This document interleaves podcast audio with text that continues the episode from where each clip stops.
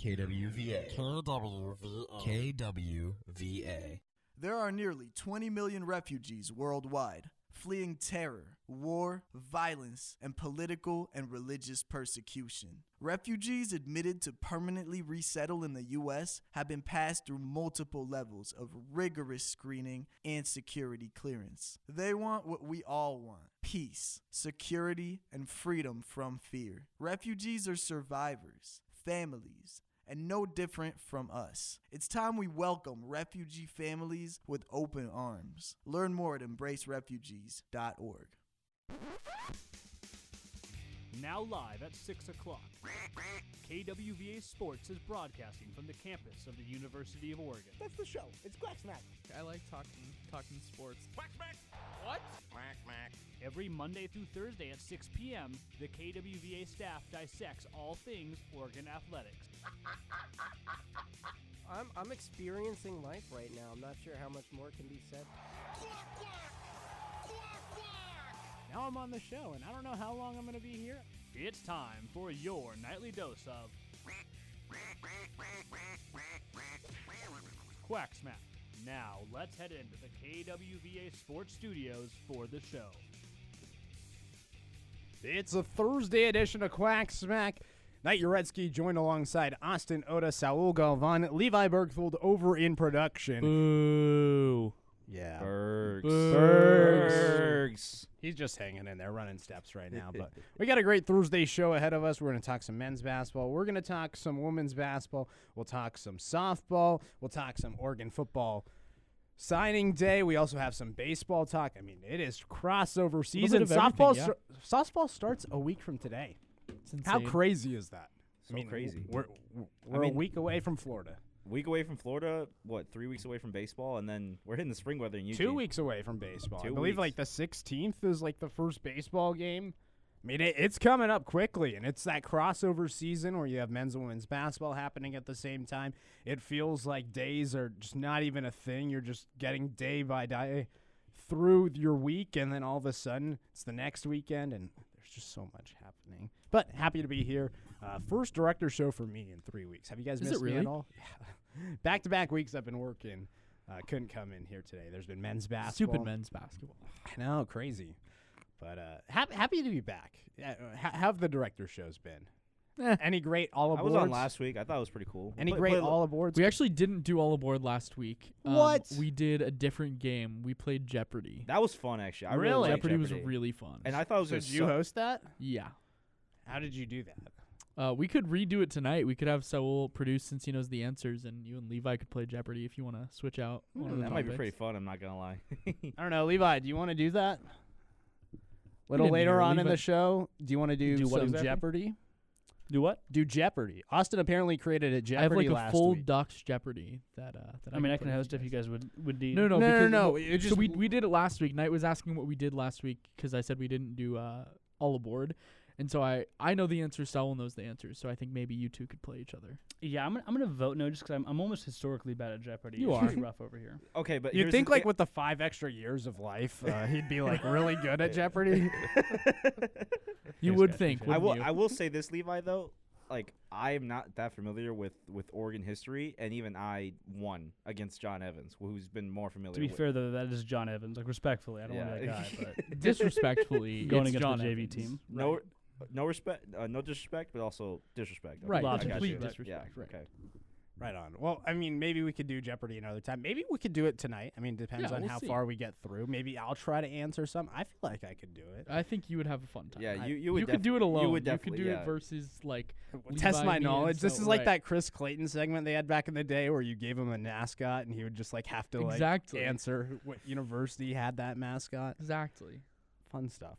Anyways, let's go ahead and jump into today's question of the day. Today's question of the day Who is your favorite pro duck? There's been a lot of pro duck news, especially with the Super Bowl. And we could start here with Mr. Oda. One of your favorite players, I assume, Well, on the Niners or no? no, you you say players. It's actually not an athlete. My favorite pro doc you just mentioned, Chris Clayton, has, uh, has risen up my my. He, he has quickly Oh. risen up my my pro doc leader, leaderboards. We've we've talked a lot over the last couple weeks. He's just a, a very genuine human being. Uh, came into our meeting the other day. Um, I I'm a big fan of his, and I like his work a lot. I don't know if I, I'm sure you've listened to him. I Yep. he I, I really like what he does on air. I like his stories. Uh, yeah, that's my my pro duck pick. Looks a little like Levi too. what, what what about Chris Clayton and They Levi? they stand just out? they like have they they have a they have a similar aura to them. okay okay. You- You're making me rethink my answer now. Like I was, I was fully prepared to come in with a with a player, and now we're bringing in broadcasters. It's like, like, it's like all of a sudden Neil Everett's like at the top of the list. It's like, Well, I could man. can, I could drop a player too if you want. yeah. I could drop a Riku Nishida, my good friend. Riku. he's he's Oh, a yeah. pro. yeah. Uh, texted him the other day when I went to baseball practice for Duck Territory, just little go Ducks. Um, he's he's a good. What good did he human say being. back? He liked the message. oh, That was- was- I was gonna say- We didn't- we I was didn't just have to- waiting for a text that was like would. uh, yeah. I mean, for me, uh, I I didn't really grow up with the Pac-12, so I don't have like a lot of history like you two do, like where I was familiar with it. I would say probably my favorite pro duck is Marcus Mariota, just because Mm. he was the yeah, player. Yeah, he's okay. yeah, he he didn't just win Heisman, and you know, uh, but you know, he was like the player that got me into college football and got me into like the history of Oregon. Like that was when I really like knew, oh my god, I want to go to Oregon one day. Uh, just seeing him play that season was like one of the best like college seasons I've probably ever watched. So definitely Marcus Mariota. Very fun pro duck. I, I, I love Marcus Mariota, especially during that what was it 2020 season Yeah. with the Raiders. Mm-hmm. Favorite time that that Raiders versus Chargers game. Marcus Mariota versus Justin Herbert. Elite. Like I know that the Raiders lost. Elite game. Yeah. Just like as a Duck fan, so much fun in that game. Uh, for me, my favorite pro duck. I, I mean, I'm a little bit biased. Brooke Nuneviller. I mean, she is a pro Yeah, duck now. yeah, it's a good one. You know, Athletes Unlimited. She's playing for Omaha right now uh, in the uh, professional volleyball league. I think that is what it is. Yep. Very, very fun. It's, I- a, it's I- a good league. it's, it's a great lead. I've Yeah. been watching a few of those matches, and it's been very fun. Uh, the broadcaster for Nebraska vo- volleyball is the broadcaster for Omaha, so it's always good to like listen to him. John Baylor, uh, he's a very good volleyball broadcaster, and so I don't know. I I've been enjoying it, and you know, after watching Brooke succeed here, it's good to see her succeed at the professional level, and it's good that there is professional volleyball right now. It's awesome to see like women's sports becoming more professionalized. Obviously, the WNBA has been around for a while, but I mean, this year having the professional volleyball league and then also the professional women's hockey league happening at the same time. I mean, heck, tonight the professional women's hockey league was doing their All Star game, so really Pro- awesome to see the growth of Can, women's. can we get some pro softball love? Yeah? Pro th- softball? Go go for it, Ash. No, that was the whole that was the whole tweet. Oh, Just- Shout out, Al- shout out Ali Bunker. yeah. Yeah. There there isn't. I mean, there is professional softball, but it's not covered as well. no, I no, feel like. no, definitely not. I know that like Haley Cruse played professional Yeah. for like a year. Bunk is playing right now. Do you know what team? Uh, the Pride, the USSSA Yeah. Pride. They're like a powerhouse, Yeah. right? Yeah. Uh, There's How- also, I believe, only two teams. okay. So one is a powerhouse. I, I could Hey, be this wrong is a about this is a powerhouse. They're one of two teams, and you know what? They make the championship Every every, single single, year, year. right. It's- they're either the champion or the runner-up, It's, it's, man. it's like Washington State and Oregon State next season. Like it's, they're just gonna be flip flopping each other. honestly, honestly. All right, that's enough fun talk. Let's go ahead and move to men's basketball. Men's basketball tonight versus USC. You can listen to Joey McMurray at the top of the hour right after the show on the Oregon Sports Network. But Oregon men's basketball flocks down to Southern California to take on the Trojans, Bronny and them all. And overall, this is an Oregon team that's, you know, sputtered a little bit this past couple of weeks. Yes, they had the big win against Arizona State, but there was that loss against Arizona. Obviously, a crucial loss with Keeshawn Barthelemy. But moving into this game against USC just means that there's another algorithm for Dana Altman to use in this situation as he continues to find ways to solve the Rubik's Cube that is the Oregon men's basketball team.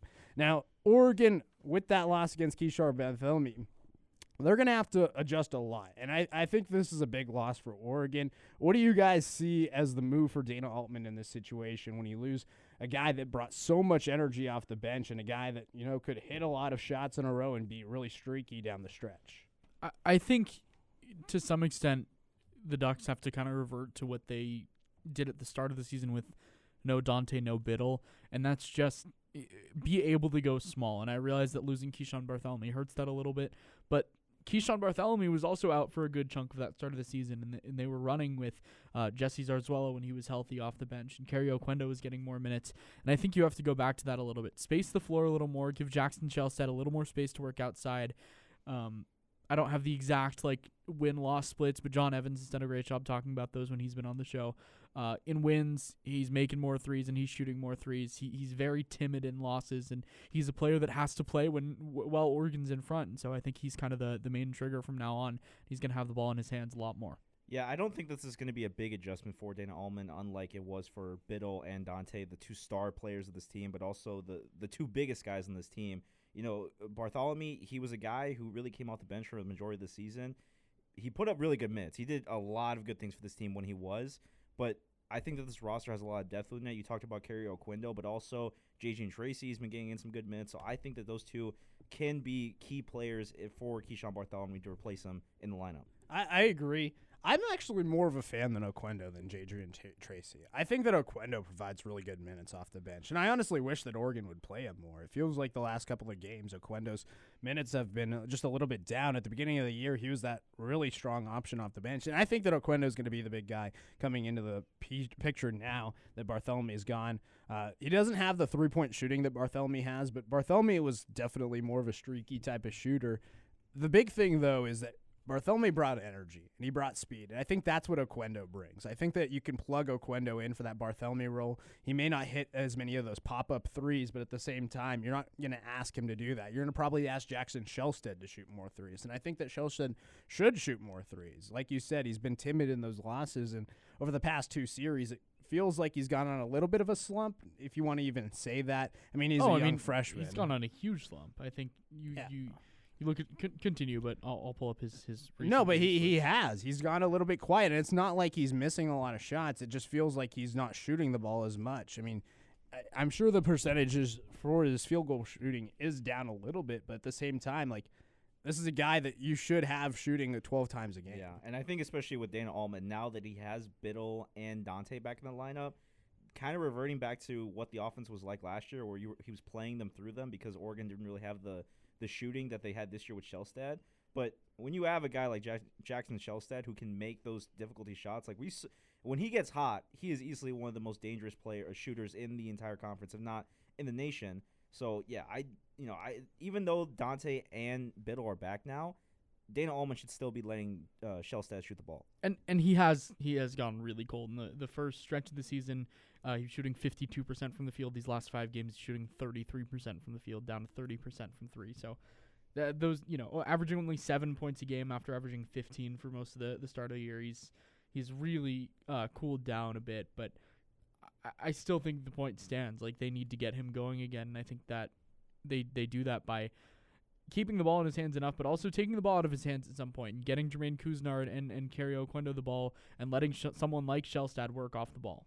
Yeah, I- I think he needs to go inside a little more. If you look at his numbers over the past six games, like a majority of his shots are three pointers. And sure, every once in a blue moon, he's going to hit that big three pointer like he did against Michigan, where he's about five feet beyond the arc. But he shouldn't be popping those all the time. Like he should be driving, pulling up from the elbow, hit those mid range J's, get into rhythm. And I think that's the big thing that, you know, Jackson Shelstad needs to do. I think he needs to get himself into some sort of rhythm. And I think that's what he needs to do tonight against USC. Drive a little bit more, pull up from mid range. Don't necessarily have to force the long three point shot. And, you know, maybe you can get some games rolling that way. But he did have a good game against USC, and I kind of wanted to hit on that going into this game tonight against the Trojans. Oregon won the first time through against USC that game all the way back in December. The start of Pac 12 play back on December 28th, 82 to 74 was the victory.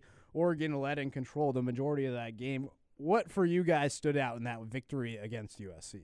I mean, you, you started with with Jackson Shelstad. He was awesome that day, 21 points. Uh, the the big player that game, uh, it felt like this was the the real peak of the breakout was was Kwame Evans Jr. though, um, 22 points, eight boards, uh, six combined steals and blocks. I've been on the Kwame Evans train all year. I think he's the team's best defender, and it isn't really close. Um, but that was the game. It felt like he he could really put it together offensively. Um, you shoot six of eight from the field. You hit all seven of your free throws. He's a great free throw shooter. He's a great rebounder, and he's a great on-ball defender. And and for for USC, it's not a great USC team. Um, Boogie Ellis is good. Isaiah Collier is going to be a, a top ten pick, but I I'm not. I, I think Bronny does his job enough. I I'm not as high on him as a lot of people are. Um, I still think the Ducks like are are pretty easily the better team than USC. But again, I think the big thing that stood out was was Kwame Evans Jr.'s play the other day or the last time these two teams played. Yeah, I mean between Kwa- uh, Kwame and Shelstad, I mean they combined for almost over half of Oregon's points in that game. Uh, but there were also some other guys too. I mean Brennan Rigsby had some good minutes. Uh, Quendo, Quendo had 15 points in that game. Like he had a really solid game against against USC. To me, I think the biggest thing is just going to be defense. Like the defense has not been as good as it was in the beginning of the conference stretch. Right now, I think the Ducks are one in six or one in seven in games that they give up more than 80 points, and we saw it against Arizona. Like obviously, Caleb Love he got hot, but you know when you give up 80 points, it's kind of difficult to win games, especially in the pack. Yeah, I mean, I, the defense in that game was really what stood out to me. The other thing, too, free throw shooting. Oregon got to the line 32 times in that game against USC, which is just a remarkable number. They made 26 of them. Oregon this season has not been a great three free throw shooting team, and they did it against the Trojans, and I think that was a big thing, especially the second half. If you look at the second half, Oregon shot 21 total free throws in the second half, 18 of 21 from the foul line. I think that Oregon is going to have to get to the foul stripe again. Uh, but Kwame Evans, I mean, he's cooled off too. I mean, both of the freshmen have. These are the biggest games of the season, this biggest stretch this past couple of uh, series, and both of the freshmen kind of went a little bit timid, kind of got back in their shells. I don't know. I think that Kwame needs to shoot the ball more too, and I think that you know it's probably one of those situations where Nate Bittle's back. You know, he's playing the four a little bit more than Kwame is. Dante's back, so he's working a little bit more in the post. But I, I think you got to get Kwame back in there. He is probably the most talented player on the floor. He's just extremely raw right now. And I think that either him or Shelstad's going to have to put up more shots in this one against USC. Uh, overall, though, I think that if Oregon plays defense, they're going to find a way to win tonight. USC, they've been struggling. They've lost five straight. And, you know, coming into the season, there was a lot of hype about USC, especially with Bronny James being there. He just really hasn't been a factor. And I think this is a game where defense is going to be huge for Oregon. Yeah, I, Kwame Evans Jr. I don't think needs to shoot the ball necessarily more. I think the guy that if you're looking at to shoot the ball more, it's got to be Brennan Rigsby. I mean, he's Yeah. over 40% from theory. Like there, there's no reason he shouldn't be playing for a team that struggles to space sometimes. I think the role that Kwame Evans has, where he's shooting, you know, five to eight shots a game, I think that's perfect as long as he's efficient with those shots. Um, even when he was scoring in bunches, it was because he was efficient. But I mean, he, he hasn't been shooting five times. Like, he's only shot five times twice in the last five. Yeah, but uh, again, in those, I think the last two games has, been his best. I think you, you- that you know he needs to be back in that in that realm. I think, like you can have a guy like him on the floor that isn't going to shoot a ton because of what he does defensively. Um, but I agree, like having two shots in a game against Utah and three shots against Colorado, that's not okay uh, for a guy with his talent. Um, I do think you need him on the floor for for 30 plus minutes, and I think that's what he's going to do tonight.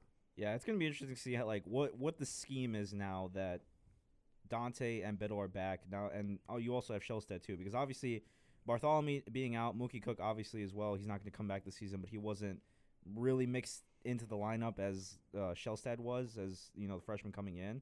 But really, in these next two kind of weekend series, that Dana Altman needs to figure out what direction this team's going to be, because obviously you look towards the end of the season when they got Oregon State, Arizona, Colorado, and Utah, like you know that's kind of a tough stretch to end off on. So if the Ducks want to be in a top spot for the Pac-12 tournament in Vegas uh, in March, they're gonna have to really figure out what's gonna be the dir- their their direction going forward. And they also need to win this game. I mean, this is a team that's tied for first place in Pac 12 standings right now. Arizona, they're tied with the Ducks right now. And, you know, Arizona's a team that has the advantage. They're going to get the Ducks at the McKale Center later on this season. And Oregon, they can't lose these games. Yes, UCLA's been on a little bit of a heater, but at the same time, USC and UCLA, these next two games, must win for Oregon, especially for the NCAA tournament. I mean, this is a team that can really play its way into the tournament depending on how well they succeed the rest of the season. And well, this past couple of weeks haven't necessarily been the best weeks for Oregon. Obviously, that big win against Arizona State. Need to show it tonight on national TV. ESPN is going to be the game US, USC versus Oregon tonight, 7:30. You can listen to it on the Oregon Sports Network with Joey McMurray on the call. That one going to be at 7 o'clock. You can leave Quacksmack and then head right over to the Oregon Sports Network for more Oregon sports. And with that, we'll step aside for the first 10 today. When we come back, we'll talk some Oregon women's basketball here on 88.1.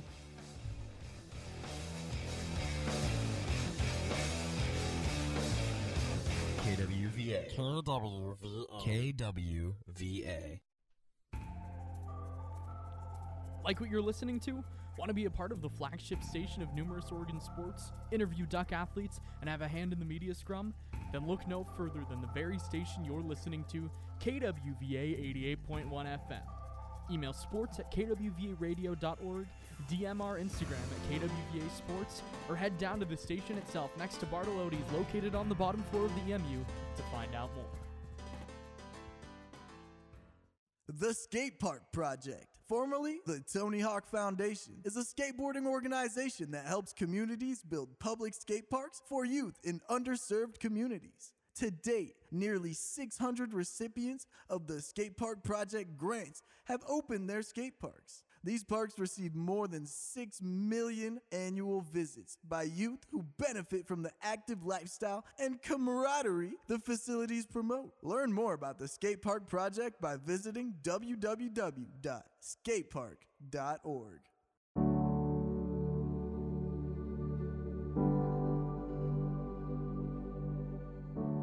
UNICEF works across 190 countries and territories to reach the children and young people who are most at risk and most in need. As conflict escalates in Ukraine, UNICEF is on the ground providing safe water, emergency supplies, and social services to children and their families. Learn more at unicef.org forward slash Ukraine forward slash EN. This is former Assistant Sports Director Adam Sussman. If your dial reads 88.1, you're in the right place. Let's get back to Quacksmack.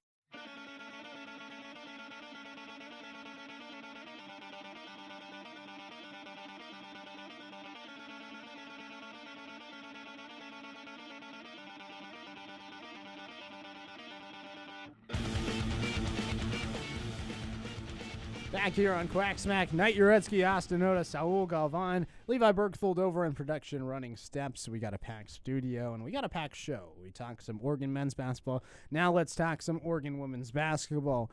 And Austin, you're already getting a little sad talking about this, aren't you? I mean, this is your team. You, this is yeah. this is like Levi calling Oregon women's soccer earlier in the year. This is your team.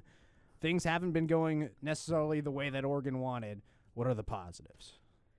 I think th- the the positives are Phillipina Kyei and, and Chance Gray and Grace VanSlooten have cemented themselves as one of the better big threes in the country. Like Phillipina Kyei is is a superstar. She's a monster, and she's she's really started to develop like in terms of her rebounding technique has gotten a lot better. She was grabbing rebounds because she's six seven, um, but she's gotten better, especially on the offensive end that way as an offensive rebounder. Grace VanSlooten had a really really nice game last weekend. Um, and Chance Gray's been good all year, but I think overall, like this team just this team has more fight than I think people give them credit for. Like it's it's not a deep roster. It's a team with with four starters who who are, are really good. Kennedy Basham has really struggled, especially on the offensive end. Um and and then a bench that's pretty inexperienced, but they're doing what they can. They fought uh, Kelly Graves is still fighting through rotation changes. Ula Chamberlin and, and Bella Buckets has, have been getting some more minutes. Uh, but Bella Buckets. I love Bella that nickname. Buckets. yeah, I, Did- uh, did you give that to her? I think so. I, I I may have let it slip on air the other day on the call, and I was like that. Bella Buckets. And I think I said, I think I said, as they called her at Lane, and I was like, no one called her that at Lane, but I def- definitely let it slip the other day. you called her that at Lane. Yeah, the the house that Bella Wait, built. wait, wait, Levi, Le- Levi, you're in production right now. You were the voice of Lane basketball last season, correct? Oh yeah, that's right. Did you call Bella Hamel Bella Buckets? Not a single time. but like, but like in theory, would you? What's she averaging this year? I think. I think Did you know last year she's when one of? The, did you did you know she's one of the top three point shooters in the country? Don't ask what the minimum is. I was gonna say at what volume? more than you. He's just taking out the headphones now. Anyways, Um, go on. what I was saying though is, is Kelly Graves is fighting through some some real rotation struggles, like players needing to get more minutes. Some players have, have really struggled. Sammie Wagner had a really nice weekend against the Arizona schools, but has cooled off. Um, Sarah Rambus, you can kind of say the same. Uh, but this team fights. I mean, they they were down 20 at the half. They had 11 first half points against Colorado. They didn't make a field goal for 15 minutes of game time, and they still made it a, a seven point game with the ball at one point last week. So there, there's a lot of fight in this team. I, I really do. I think they're really fun to watch, and it's also it's a legitimately elite defensive team, and I think people don't recognize that because the offense has really struggled this year, but it is an elite elite defensive team. It really is. I mean, if you took the offense of Oregon men's basketball and the defense of Oregon women's basketball, you have one complete team. like literally, that's like what it would take. But you know, this team is top half of the league in most defensive categories. It's a really good defensive team, and we saw it against Utah. We saw it against Colorado. Obviously, didn't go the Ducks' way, but it, it's been a tough stretch for this team, and you know it's only going to get tougher. They're facing off against number 18 Oregon State, and you know this is the last rivalry season series game in the Pac-12 between these two programs. Moving forward, probably just one time a year you're going to face the Beavers If that, if Yeah. that, you know. And you know, there's been so many great games in this series. What really stands out about this series, especially in women's basketball? I would say, you know, kind of like Saul was saying earlier, I didn't really grow up watching Pac 12 women's basketball. Uh, my biggest memory is the game that we went to last year night uh, in Corvallis and watching Chance Gray just go lethal at, at the end of the game and still having Oregon lose. And, and that really felt like kind of the turning point of last season because Oregon had been really good to that point. Uh, Oregon State had not.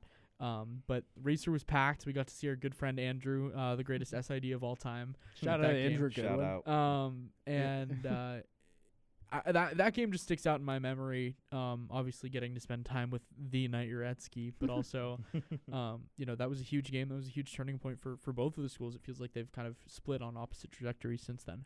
Yeah, I mean, at least for me, you know, I remember watching Sabrina Ionescu, you know, go back to back against Oregon State in 2019 when you know they won on Friday. They beat them 76 to 64, and then they won on Sunday 66 to 57, and that was just like a big moment in this program because they were able to win back to back games Yeah. against the in-state rival, and that was just like an unbelievable time in, in women's basketball, especially for Oregon. Speaking of uh, of getting to spend time with you Unite, did you know that four years ago today we took uh, we took a picture at the same time without knowing each other? Oh yeah, yeah, we that did. was today. That's Showed crazy. up in my So, memories. This is a story for you, so. I was gonna say I need to hear this. so when I was in high school, My uh, junior year, his senior his year. junior year, my senior year. Yeah. I had just committed to the University of Oregon. This is right before COVID because it's February 1st. right. COVID happened a month later. My dad and I, we drove from Bakersfield area, Frazier Park, five hours to Stanford to see Oregon men's basketball face off against Stanford. We wanted to see Payton Pritchard. Uh, you know, I just committed to Oregon, very excited to see the team in the Bay. And so we went to that game. Austin ended up being at the game, and we like took a photo. And both in our stat memories, it's like the exact same score on the scoreboard. Like we took the photo at the exact same time in the arena at the same time, but we just didn't know each other. See, but and we were both there. and it was meant to be because now you're both here seeing And as, now as, now- directors exact- of and now the we're both KWVA here talking station. at the same time on 88.1. I mean, the world the world's small sometimes. It really Very. is. It really is. Um, besides the point, I mean, that that's obviously a great memory, but in this series, obviously, I remember those back to back. So, I think it's crazy that they got to do back to back. I would love that as a student now. Oregon State on Friday and Sunday, especially if both programs were doing really good. But to me, I, I think that kind of what Austin was saying that back and forth where it felt like Oregon kind of went downhill after that loss last year in Corvallis and Oregon State went on the up. I think that's what really stands out in this rivalry series for me is just the up and downs of this rivalry. You think about before Kelly Graves got to Oregon, Scott Rueck, he was really the king of the Pac 12 in women's basketball. He won three straight conference titles in the regular season. He led the team to the Final Four. I mean, he did what Kelly Graves did with Oregon during the Sabrina Ionescu years. And then all of a sudden, Kelly Graves arrives. Sabrina Ionescu's there, and like I said, they win three straight. They go to a Final Four. Probably should have won the national championship if it wasn't for COVID. And then all of a sudden, COVID hits the Beavers. Their program kind of goes downhill, but they're on the rise right now. This is a really good Oregon State coming, their team coming to the arena. uh, this Sunday. Oregon State back to back wins against Colorado and Utah, both top 10 teams at the time. I mean, this is a great team coming to Matthew Knight Arena. This is a team that's going to bring a lot of fans. I, I think that with the year that Oregon women's basketball is having, as they're at 11 right now, 11 and 11 right now, probably going to be a lot of orange in there with those Beaver fans trying to give it to the Ducks one last time. I think this is a must win weekend for Oregon women's basketball if they want to cement themselves uh, not only back into the rivalry series, but also into the Pac 12 and try to improve towards the end of the year, build a little bit of momentum. I mean, the team, they've been fighting, like you said, and I, I think this is a weekend where the fans need to come out and really give the team their support and, you know, show that they got their back. Oh, 100%. I, I this is. It's still a very competitive team. It's still a team that's really fun to watch. They're they're going to shoot a lot of threes. They're going to play really good defense. They're a team that runs on momentum, and they talk about that all the time. Like this is a team that, that deserves to be watched. Um, they were really good at the start of the year. Yeah, it wasn't the greatest competition, but uh, wins are wins, and, and wins should put butts in seats. And uh, and I'm a I'm a firm believer in that.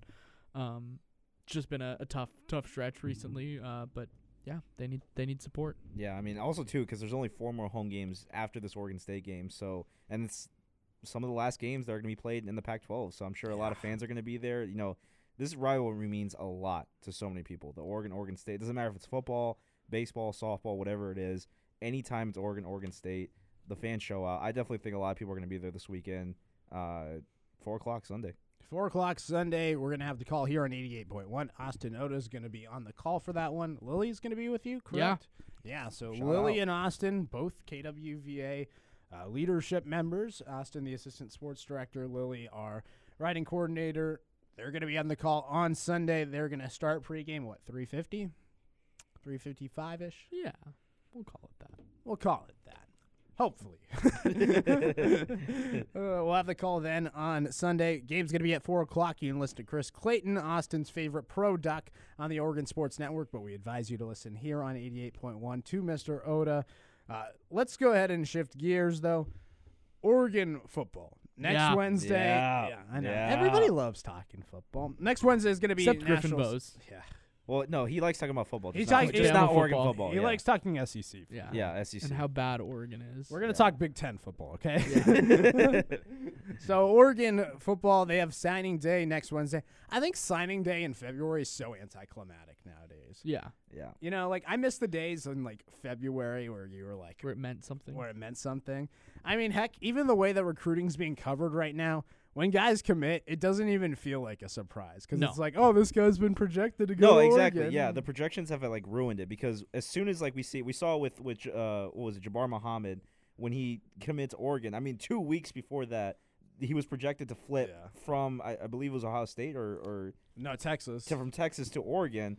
And okay, once the projection's made, I mean that's pretty solidified. Yeah, it's it- like it's like watching the NBA draft and having Woj notifications Yeah. on. like that's what it feels like, you know? no, it And- is. And no, Uh, but it like, absolutely is. and, but here's the good news: recruiting's being covered so greatly that you get excited about recruiting. yeah, And I am excited about this class. I mean, maybe Oregon gets one kid to sign. You know, obviously we, talk about the projections, and right now they're projected to get a five-star wide receiver in Gatlin Bair, who's from Idaho. He won't be here next year. He's going to be on a mission for two years before joining a program, whether that be Oregon, whether that be Michigan, but most likely Oregon. It was down to Michigan and Oregon before Jim Harbaugh decided to leave to Michigan. But this is an Oregon team that could close on him and solidify a top five class. And I think that's something to celebrate. There's so many good players in this class. For you guys, pick a player who stands out to you that you're going to be excited about. We can get to the transfers in a second, but just give Okay. us maybe the high school guys. I mean, I I gotta go with Jaquan McRoy. Mm-hmm. I think Jaquan Yeah. McRoy's awesome. Like three six eight, three sixty five. He just moves people. offensive lineman. I like mean, he's he caught a touchdown this year in high school. Yeah, Did you see that? I did not, but uh, that doesn't surprise me because like, I a- don't know how one would guard him. Uh, he's awesome. He got a little like shifty with it too. They like threw it off to the like the right side on like a a design play, obviously with the offensive lineman where he like faked like he was blocking and then he like peeled off and then he caught it like shimmied, stiff armed a dude and then like got hit as he fell into the end zone. I'm also a big Kamar Mothudi fan. I think he's he's really good. I think he's kind of in the in the same build that we've seen Jeffrey Bassa thrive in recently. Um, so I, I don't know how much playing time he's going to get this year with Justin Jacobs coming back, but I think in the future, this is gonna be like like a, a dude. A dude. Yeah, I'm really big on Elijah rushing. I just think that, especially with next year, Oregon's linebacker room is already going to be pretty deep because of the guys that are coming back. But he just adds a lot more depth, and considering that he, you know, may be a four-star player or four-year player for this team, he's going to have a lot of experience and a lot of guys to look up to next season. I mean, and he is a perfect name. for- Rushing. for Rushing, an edge Elijah rusher. rushing, and his edge rusher, like, come on. Yeah. No, I, I think that Elijah Rushing is going to be huge. Uh, He's kind of like the Johnny Media of uh, of Oregon. Oh, that's a good one. I That's miss a- Johnny Media. I did too. Shout out Johnny Great Media. voice. yeah, the best. Awesome human being. Awesome human being. I hope him and his family are doing well. Me too. Anyways, for me, I really like Jeremiah McClellan. I mean, he was a guy that was projected to go to Ohio State, committed to Ohio State, and at the last minute, Oregon got him to flip. And, you know, I think that was a big win. I mean, if you put on the tape of this guy, like, he stands out. And yes, he's a wide receiver, and Oregon's wide receiver room is going to be packed next season. I mean, with Evan Stewart coming in, and we'll talk about the transfers in a second. But, I mean, he's a guy that when you put on the tape, like he stands out. And the first thing he did when he got to Oregon, he was catching footballs. There's been documented proof of him catching over 100 footballs a day from the machine, and he's just like locked in. And this is a guy that Oregon wants to have out there, kind of get locked into the team and, you know, stand out. And I think uh, that's exactly what he's going to be doing. Uh, I mean, this class is just so stacked. Like the further down the list you go, Dylan Gresham, another wide receiver. I think that in two years he's going to be a really, really dynamic wide receiver, like a Tez Johnson. Like he averaged over 25 yards per reception in high school. Like he was taking it far a lot of the way. Uh, obviously, we can talk about Jabbar Muhammad in the transfer portal. I would argue that's the biggest addition to this Oregon team. I think Evan Stewart has something Really? to say about that. Yeah, I think I think Stu gives them like a legit receiver one. I know Tez Johnson is is is awesome, but I I think Evan Stewart is your true like big bodied X receiver. Mhm. Throw a deep ball, he's gonna go up in traffic and get it. Yeah. Um, and I think. Like Jurion's awesome, but I, I still don't think he's on the level that Evan Stewart is on. I yet. mean, we don't know. right? He's we, been we hurt. don't we don't know. You're right, Dude, but I, Jurion and Evan Stewart with Tez Johnson. yeah. And then all of a sudden you have Gary Bryant. I would also. I, I'm a big Matthew Bedford fan. I, I think Oregon does a really good job. I, I tend to look past the stars with with Oregon in the transfer portal, um, because I think they just know what they're doing. Uh, and especially with offensive linemen. Um, you look at some of the guys they've brought in over the years, um, like a Johnny Cornelius became one of the best offensive linemen in the nation last year as a guy from Rhode Island. I realize he was a huge transfer recruit, but still, it's kind of on that same level, like like small school, smaller player, um, but it's just is that good. And I think Bedford's gonna gonna have that same rise this year. Yeah, I mean, I mean, you talked about with Evan Stewart and you know him kind of replacing Troy Franklin, who was the the number one wide receiver for this year's team. He had not only the speed but the size too, and I think that's going to be key next year is replacing it because obviously Tez Johnson is an elite wide receiver and he has the speed, but he doesn't necessarily have the size that Stewart or uh, Franklin has. And having an experienced QB like Dillon Gabriel, you know, assuming he is going to be the starter, he's going to be looking for that guy with the height, especially towards the end of the end zone. Yeah, I don't, know. I, I think that Dickey has the height too. I mean, he's the tallest wide receiver. Kyler Kasper is going to be back. I don't know how much of an X factor he'll be. The wide receiver room's just like really, really good. That's all right. it's really, really good. Uh, but I, I, I- think that Evan Stewart's a big addition. I just think that Jabbar Muhammad's like the biggest one because you have a lockdown corner. Like Right. Oregon didn't have that this year. Yes, Khyree Jackson was kind of that guy, but I mean the amount of boneheaded penalties that we saw from Khyree Jackson, specifically that Texas Tech game where he just had disregard for human life and just drilled the dude. Like I don't think you're getting that with Jabbar Muhammad. You're getting a lockdown guy. He's a little undersized. He's 5'10, but I mean, man, can he play defense, and man, can he play defense on the biggest stage. And I think that's where Oregon's headed to the biggest stage. Uh, I think that he's big. Uh, Cam Alexander, who also comes from UTSA, I think he's going to be big. I think that both of those guys, because Oregon lost their corners. You know, Trikweze Bridges, that was a depth piece. He's gone. Khyree Jackson, he's gone. And so you had to replace these guys. And I think that Oregon did a good job replacing them. Um, I, I'm satisfied with this class. I think this transfer report, portal r- recruiting was great. Underrated. Atticus Sappington, like Yeah, the- he was really good at Oregon. Also, State. shout out Kobe Savage too from Kent Yeah. State. Show him some. I mean, love. there's literally no bad transfer here. Like I, I was gonna say, uh, the, the guy that isn't really talked about a lot, Jamaree Caldwell, is a guy that can Oh, he's great. really stuff the run, and And Oregon that's needed that. They I mean, like, like, with the loss of Dorlus. of, of Dorlus and Taimani and uh, Popo, and like the the IDL is the really the only piece of this puzzle that I'm not completely sold on yet this year for Oregon. But I think uh, I think Caldwell is a huge piece for that. Yeah, him and I, I mean even in just like the high school recruiting, Jericho Johnson. Yeah. I mean like he has a body for it. Obviously, the one thing I will say about this team, defensively, really young, Mhm. really really young defense, but really talented. Yeah. Like a lot of these guys are studs. They just haven't played a lot, and I think that's going to be the big X factor next season. Is is Oregon defensively going to be able to sustain themselves with the youth? But I, I'm excited for it, and adding Jabbar Muhammad adding Cam Alexander, adding, you know, Caldwell. This team's going to be really, really good next season. Uh, if there's just one guy that you guys want to see stand out in the spring game, though, who who would it be out of this recruiting class? It could be a transfer. It could be a recruit. Who would it be? Dillon Gabriel, for sure. I mean, it just you know you you know you have a lot of faith in him. You've seen what he could do at Oklahoma, but I think it would put a lot more comfort with Duck fans to see him kind of ball out like uh, Ty Thompson did in last year's spring game. I mean, obviously, you know we'll, we'll see how he does. You know, maybe Dante Moore might ball out better, but uh, I, I think that's another guy too that has kind of got overlooked was Moore.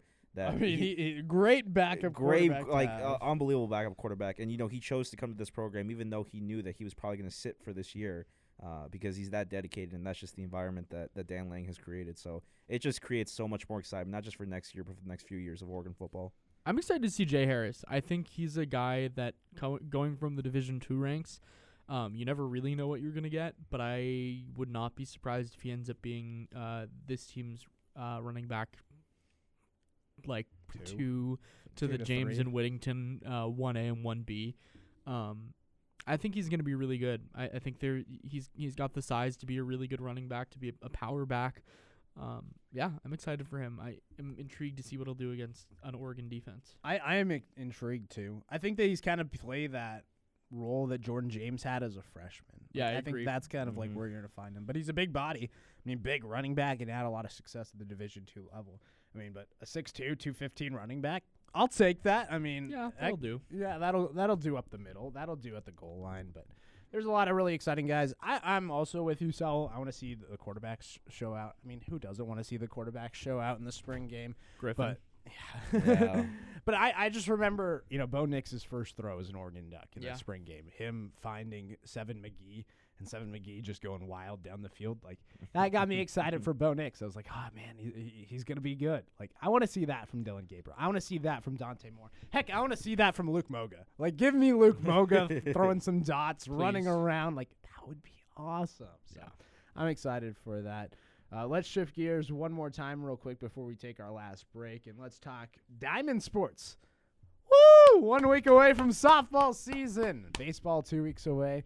Uh, I got really fired up today. I'm going to be honest. We had softball media availability. We're talking to the student athletes. They're all coming in with a chip on their shoulder, it feels like. I mean, you, you come two games away from Oklahoma City, and everybody just wants to get there now. I mean, they, they, they know what it takes to win in this, the regional. They now know what a super regional feels like two games away from Oklahoma City. I, I think this is a team that could go the distance. And you know, baseball, same boat. They were one game away from Omaha.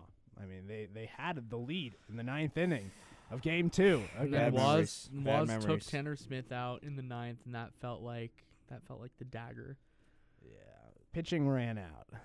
It was it was brutal down the stretch. Yeah. but you know, I I, just kind of wanted to ask you guys as we head into the season, two teams coming off super regionals.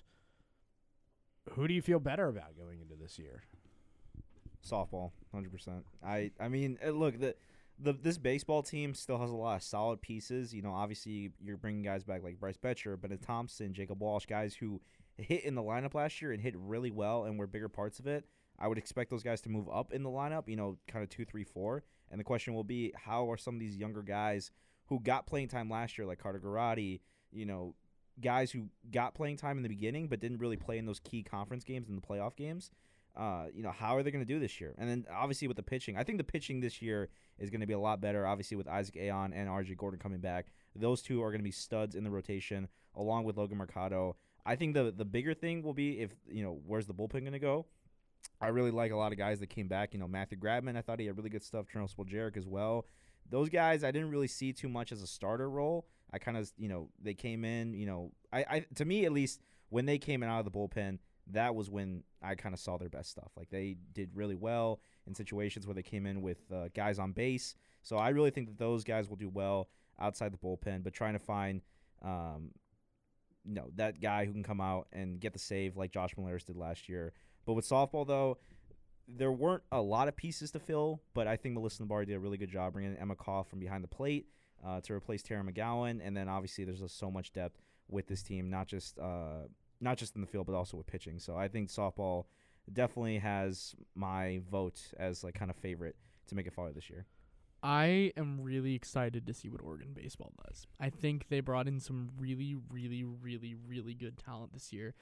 Um, I went to practice the other day with Duck Territory. I had a lot of fun there. Um, they the the new guy that w- er, people are kind of projecting as the closer, Brock Moore, is a stud, uh, six six righty, just throws gas. Uh, that that plays anywhere. He just Um, has more. He, he just does have more. Uh, I think the bats are going to be good. I think you look at some of the guys that they brought in through the portal and and just growth from a guy like Carter Garate, who I thought was really good last year and who might be the best defensive infielder in the Pac-12. Um, a guy like Dom Hellman, who was on the roster last year, who uh, Drifters legend, sorry, uh, who um, the the talent was always there, but like he took one swing in, in practice the other day, and Jared and I looked at each other and we're like, "Oh, that's a different Dom Hellman. Like that is that is a better Dom Hellman, which is scary because he's already maybe the most physically talented player in the Pac-12. He's six six, just monster, right? Big, powerful. Um, I mean, when he hits the ball, He hits He the ball. hits the ball. The ball. ball is scared of him. Yeah. Uh, I, I think baseball is going to be good. I'm really excited for softball. I think both teams. I, I honestly, I don't like picking one. I think both of them are going to have really good years. Um, the pitching for Oregon softball is going to be one of the best in the country. I, I don't think there's any question about that. You bring back Hansen and, and, and Morgan Scott, who were two of the best pitchers in the nation last year, with just another year of growth.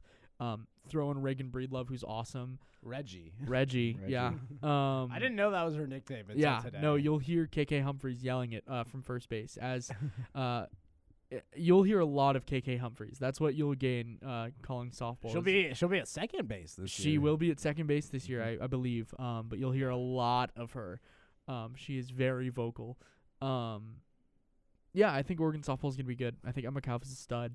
It's Um, it's like either way, it's going to be a good spring. I, Yeah. I think for, Yeah. for both teams. Yeah, and for let's say Or- that. and for Oregon fans as well. yeah. Yeah. Yeah, I think it's going to be a fun spring. I mean, both teams coming off super regional appearances, and I, I think that both teams return a lot of their lineup. I mean, obviously, Oregon lost a lot of experience with the guy like Tanner Smith departing, losing a guy like, you know, Jay Stoffal, who had a very successful season, but at the end of the day, they rebounded and they reloaded, and I think Oregon softball did as well. Uh, you lose Terra McGowan, you bring in Emma Kauf, who everybody has raved about. And the one word that Coach Lombardi said about Kauf today was that she's clutch. Yeah. She hits line drives. Uh, she hits with power, and she is a clutch hitter, and I think that's exactly what Oregon needed. Terra McGowan, what was she? She was clutch, and I think that Oregon did a great job replacing McGowan with the fifth year, and you know moving over KK Humphreys from first to second base. I think Is that like a exciting. definite definite thing? It's a most likely. Okay. So, yeah, because I know they she talked played a good amount in, in fall there. and they they talked about how she was getting a lot of the looks at second base. There may be a few games where she doesn't play second, but it's going to be a lot of KK Humphreys at second. Because who Um, else really would it be for that team playing second? Paige maybe. Yeah, don't Yeah. play Hey, Paige. I bet- don't yeah, pay gonna say, Paige. like, Just I feel like don't Pa- waste her. Paige yeah, or second Paige base. is Re- too Remington talented. Hewitt. Yeah, uh, I Kate- like that. Katie F- Flaherty has a Flannery? Flannery. Yeah, she's a parent. She she was a huge recruit. Um, she was a top ten recruit. She's she's good. she's she's just in a loaded infield right now. she's gonna be great. I Uh, will say too, like the freshman class is pretty good, so I think it does open up a spot to where if someone does stand out in the first few weeks, uh, you know, either if they get up early or if it's kind of a blowout, then you know Melissa Lombardi might try to, to put some of these freshmen in, and, and you never know, they could shine. Yeah, and uh, you know, I, I think the coolest story I found out was that Paige Sinicki and KK played travel ball together. Yeah. in the middle infield. So Yeah, you super know, they- They, get to bring that back here at Oregon. So I, I think the transition is going to go well. Obviously, not having Bunk in the lineup is going to be huge, but I think defensively Oregon's going to be doing all right. Oregon softball. One week from today, we're going to be making the trip out there to Florida. I'll be on the call for some Oregon softball in Clearwater, Florida. Man, we are so close away from softball season. 4 o'clock Pacific time. Ducks versus Hoosiers, Indiana, in Clearwater, Florida, a week from today. And with that, we'll step aside for our final break. When we come back, we'll do our director's games here on 88.1.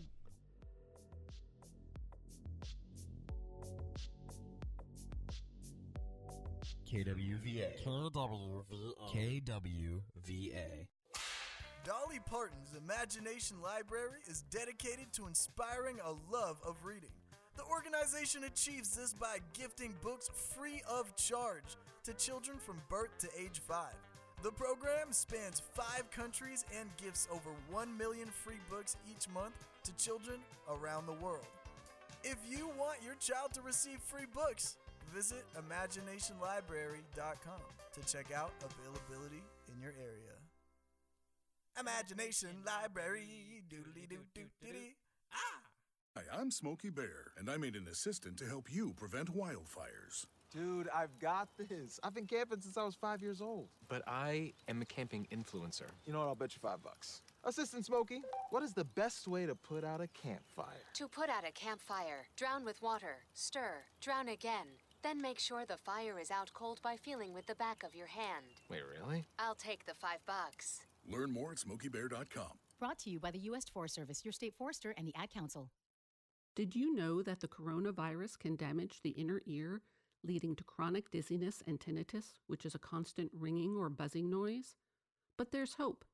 For help and more information, call 800 837 8428 or visit liferebalanced.org and discover a life rebalanced. That's 800 837 8428 or liferebalanced.org. Sponsored by the Vestibular Disorders Association. Spliggity spliggity splash, y'all. What up, son? This is Colin Deaver, former sports director at KWVA 88.1 Eugene. and you're listening to Quack Smack.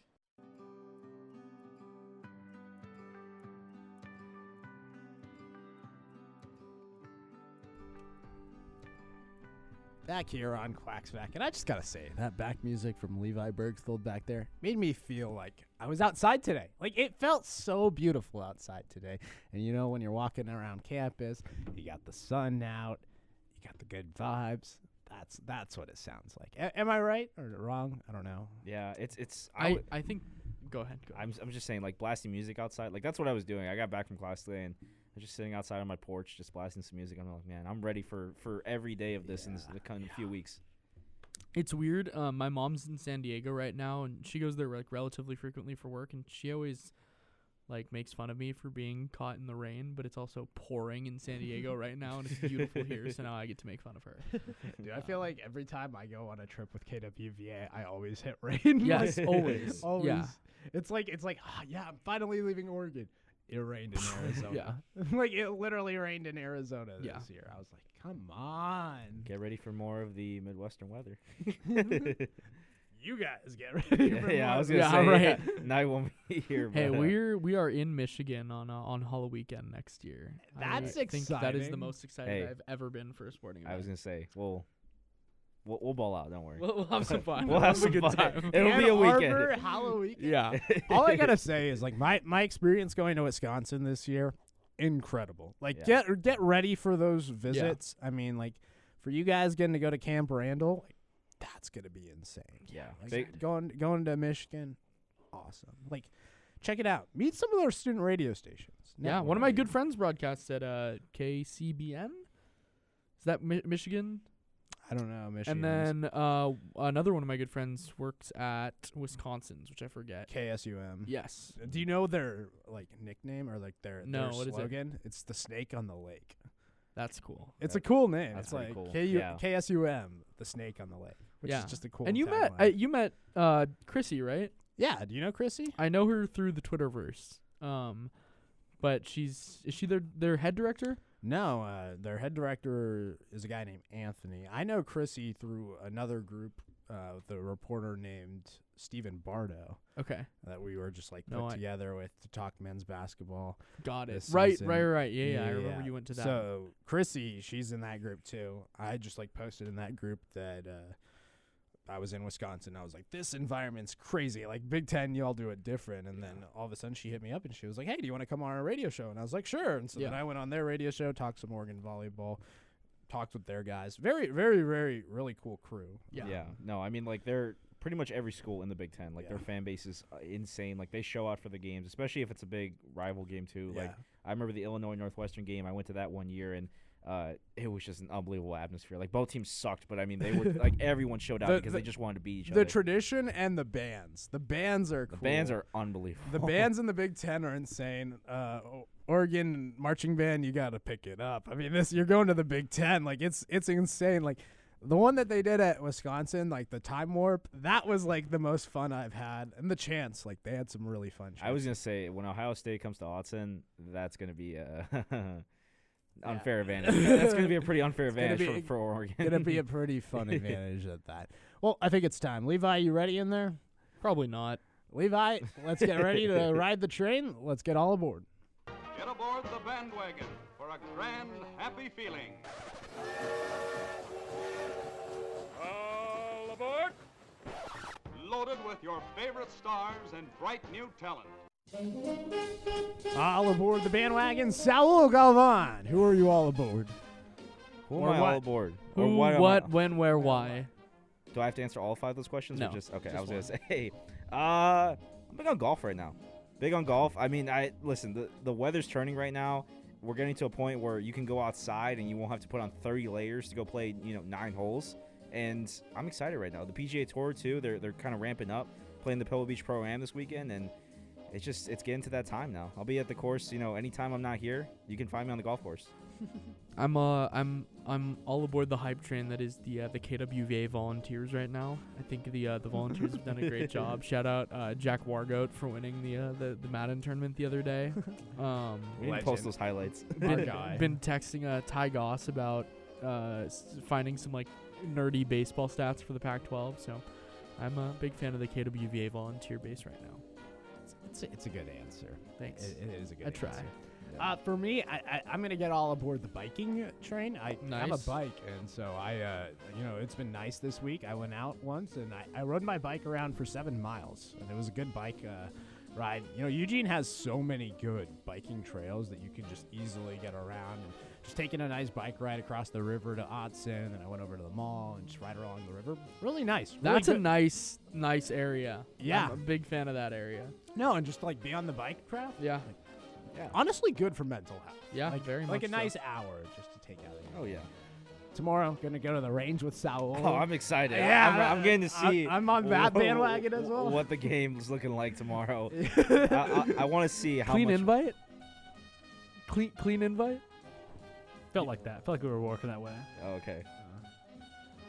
Uh, and that'll do it for all aboard.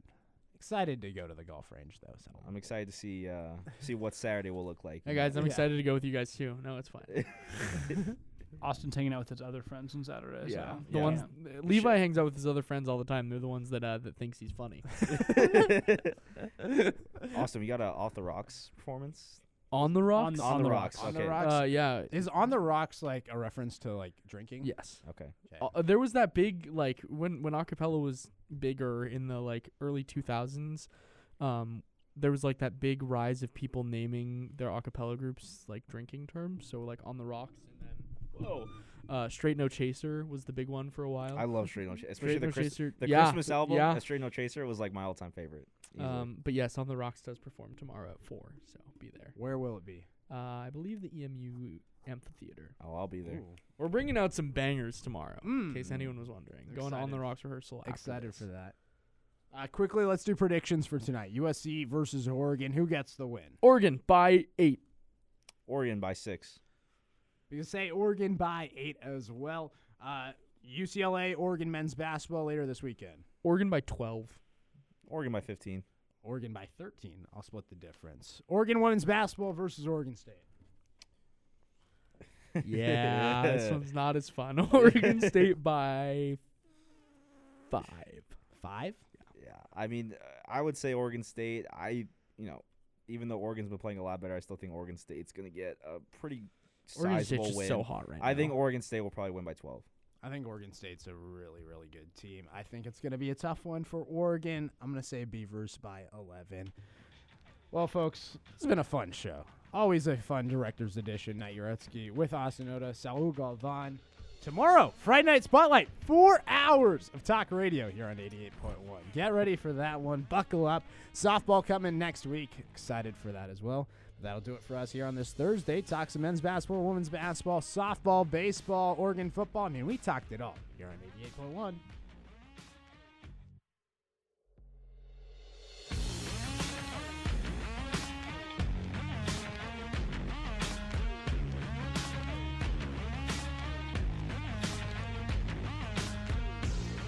You've been listening to Quack Smack on KWVA. If you miss any portion of the show or just want to listen again, you can find the full show recordings online at kwvaradio.org. Plus, we're on Twitter at KWVA Sports. Join us again for our next episode tomorrow at 6 p.m. right here on KWVA Eugene 88.1 FM.